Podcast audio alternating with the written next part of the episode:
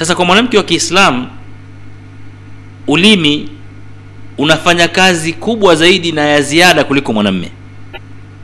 Kwa sababu ya maumbile yake mwenyezi mungu subhanahu wa taala alivyomuumba. Ni kiumbe mwenye hisia za karibu ni kiumbe mwenye kuhisi haraka ni kiumbe mwenye hisasi ambazo zinaweza zikaamshwa kwa kwa haraka zaidi. Anakasirika kwa haraka anaathirika kwa upesi zaidi kuliko anavyoathirika mwanamme. Haya ni maumbile ambayo mwenyezi mungu subhanahu wa taala amemuumba kwa maumbile hayo mwanamke.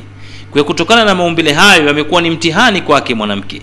Kwa sababu maamrisho yaliyokuja kwa mwanamme ndio hayo yaliyokuja kwa mwanamke. Kwa hiyo kujizuia mwanamke kuweza kutofuata yale maumbile yake jinsi yalivyo basi kusema kweli inakuwa anatakiwa afanye kazi ya ziada ili zile asije akapinga amri za mwenyezi mungu subhanahu wa taala au asije akaingia katika yale ambayo mwenyezi mungu ameyakataza na ameyatahadharisha kwa sababu yale maumbile yake akayaachia yakamwelekeza huko. Kwa hiyo ni jukumu la mwanamke wa kiislamu kujitambua kwamba katika vitu ambavyo ni hatari kwake cha kwanza ni ulimi wake. Asiwe ni mwenye kukufurisha au asiwe ni mwenye kukithirisha lan matusi hiyo ni ya kwanza. Ya pili kwa mujibu wa hadithi ya mtume salllahu alaihi wasallam anasema watakfurna lashir na mnakufurisha maisha maingiliano kati yenu na waume zenu na ndugu zenu mnayakufurisha na hadithi iliyofuata chini ndio ikafafanua kwa uwazi kabisa kwamba kukufurisha ma, ma, maisha na maingiliano kuna kuwaje mtume wasallam akisema yakfurna lashir wa yakfurna kwa maana hiyo hiyo wanakufurisha kuishi kwa wema wa yakfurna na wanakufurisha wema ambao wanafanyiwa. Na akatoa mfano mtume kwa kusema lau utamfanyia mmoja wao wema maisha yako yote. Kisha akaona kutoka kwako udhaifu. Basi atasema wallahi sikuona kwako wema wowote. Ndio kukufuru, kukufuru kwa maisha huko. Kwa maana kwamba yale yote ambayo wewe kama ni mwanamme umemfanyia mwanamke katika maisha yako yote. Yakawa uliomfanyia ni mambo ya kheri. Umejitahidi kadri ya uwezo wako kumfanyia mambo ya kheri lakini ikaja ikatokea udhaifu katika udhaifu wa kibinadamu. Ukamkosea katika moja au la pili au la tatu katika maisha ya kawaida basi maneno atakayetoa mwanamke ni kwamba wallahi mimi kwako sijaona kheri yoyote tangu naishi na wewe. Maisha yetu yote ni dhiki maisha yetu yote ni tabu maisha yetu yote ni matusi.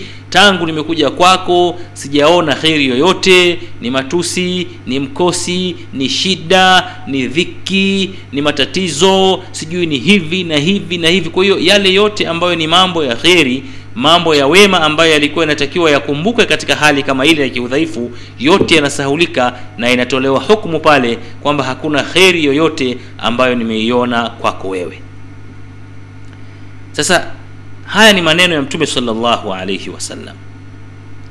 Ni jukumu la mwanamke wa kiislamu na mwanamke yeyote ambaye anasikiliza mawaidha haya kuweza kwanza kuyachukulia kwamba haya ni maneno ya mtume ambayo ni sadiqu masduq ni mkweli. Hasemi uongo kwa sababu ni mafundisho anayepewa na mwenyezi mungu subhanahu wa taala.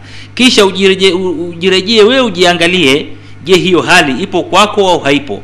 Kama hiyo hali haipo basi mshukuru allah subhanahu wa taala endelea kuwa hivyo. Lakini kama ipo basi jaribu kujirekebisha kwa sababu safari yako ya kwenda katika moto wa jahannam itakuwa ipo karibu zaidi kama utakuwa ni mwenye kulaani na kutukana sana na kama utakuwa ni mtu ambaye huna fadhila chochote unachokifanyiwa wewe unaona kwamba hakifai na ni kibaya. Kwa hiyo safari yako ya kuelekea katika moto wa jahannam itakuwa ipo karibu sana. Kwa hiyo ujiangalie katika haya ambayo mtume salllahu alaihi wasallam ameyazungumza. Naam.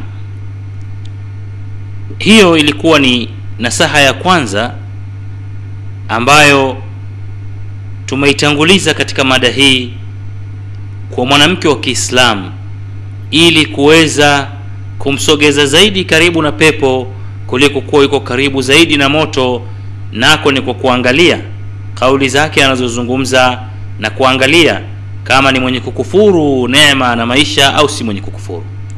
Hilo ni jambo la kwanza ambalo tumelizungumzia limetokana na hadithi za mtume salllahu alaihi wasallam katika sehemu hii ya pili ya mada yangu ningependa vile vile kuzungumzia swala linalohusiana kwamba mwanamke wa Kiislamu katika zama tulizo nazo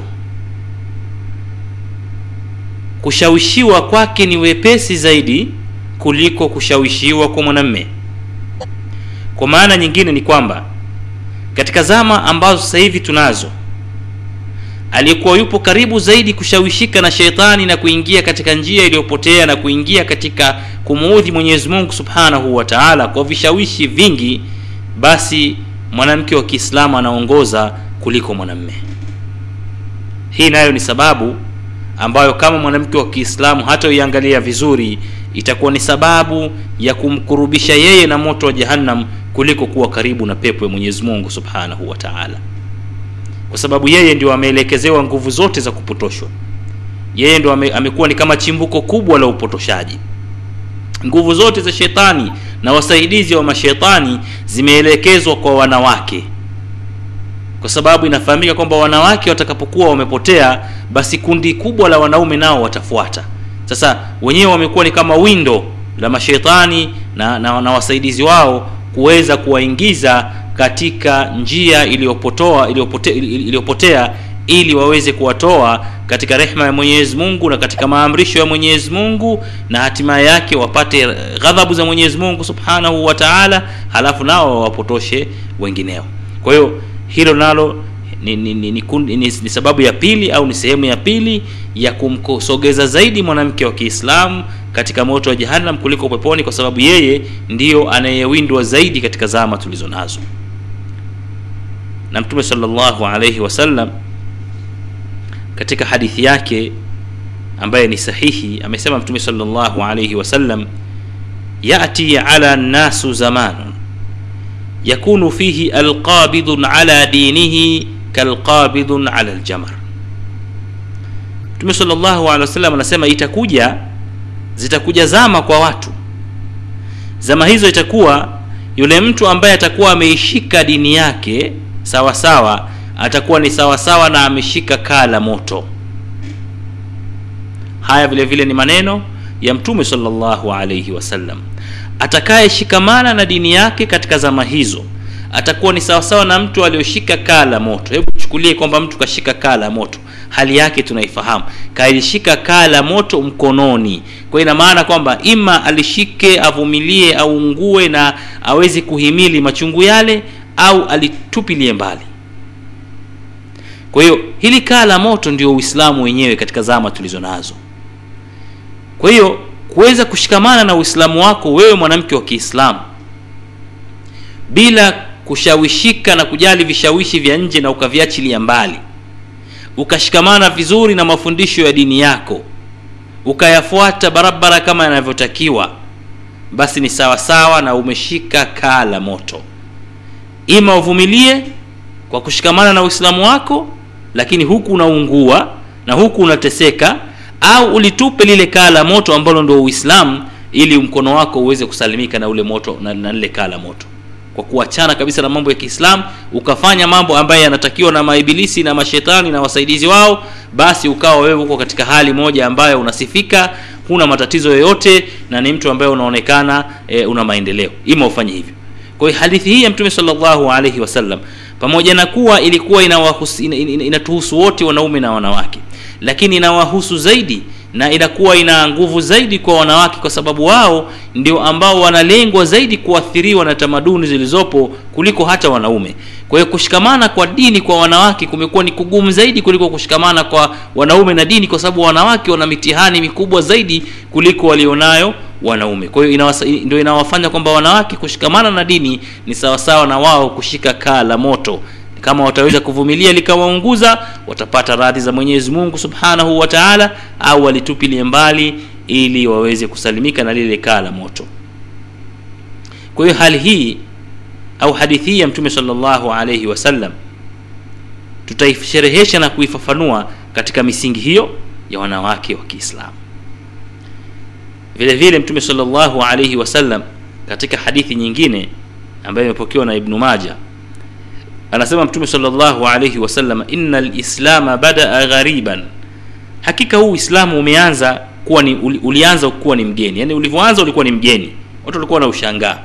wasayaudu ghariban kama bada. Na utarudia baadaye tena utakuwa ni mgeni kama ulivyoanza. Watu wataushangaa vile vile. Fatuba lilghuraba basi wape habari njema wale ambao wataonekana ni wageni katika jamii wataonekana ni washamba katika jamii. Wataonekana ni watu wa ajabu ajabu katika jamii. Qila mtume salllahu alehi wasallam akaulizwa waman lghuraba ya rasulllah ni nani hao wageni hao wewe mtume wa mwenyezi mungu? Ni nani hao washamba hao?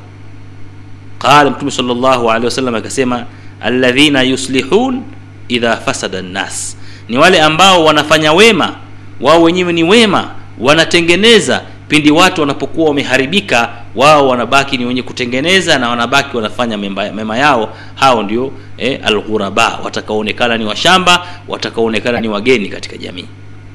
Kwa hiyo hadithi hii nyingine ya mtume salllahu alehi wasallam nayo ukiangalia katika engo nyingine utaona kwamba pamoja na kuwa imekuja inawahusu waislamu wote kwa ujumla kwamba watakuja kuonekana hasa wale ambao wanashikamana na mafundisho ya mtume sallallahu watakuja kuonekana kwamba wao ni wageni ni washamba ni watu ambao labda wametoka sayari nyingine mbona hawaelewi mambo yanavyokwenda wako tofauti tofauti na watu wengine. Lakini hili linawahusu zaidi wakina mama wa kiislamu wanawake wa kiislamu kuliko hata wanaume. Wao ndio wanaonekana vioja zaidi kuliko hata wanaume pale wanapokuwa wameshikamana na mafundisho ya dini yao. Kwa hiyo hizi hadithi mbili za mtume sallallahu alaihi wasallam zinawapa moyo na maliwazo wanawake wa kiislamu kwamba haya ambayo yanawatokea ya mtu kushika uislamu wake kama vile kashika kaa la moto ni jambo ambalo litatokea na atakayefaulu ni yule ambaye atashika lile kaa la moto mpaka mwisho. Likamuunguza lakini akavumilia. Huyo atakafa atafaulu. Na vile vile yule ambaye ataonekana ni kioja katika jamii atakionekana ni mshamba mshamba kwenye mavazi yake matembezi yake uchamungu wake haya zake mazungumzo yake ataonekana basi huyo mtume sallallahu mpeni habari za furaha huyo anayeonekana hivyo. Sasa hii inawapa moyo wakina mama wa kiislamu wanawake wa kiislamu kwamba haya yanayotokea mtume alikwisha yabashiria alikwisha yaona yatatokea. Na ukiendelea kuvumilia na kubaki katika hali ile ile ukajiepusha na vishawishi basi utakuwa unaingia katika ile bishara ya mtume sallallahu alaihi wasallam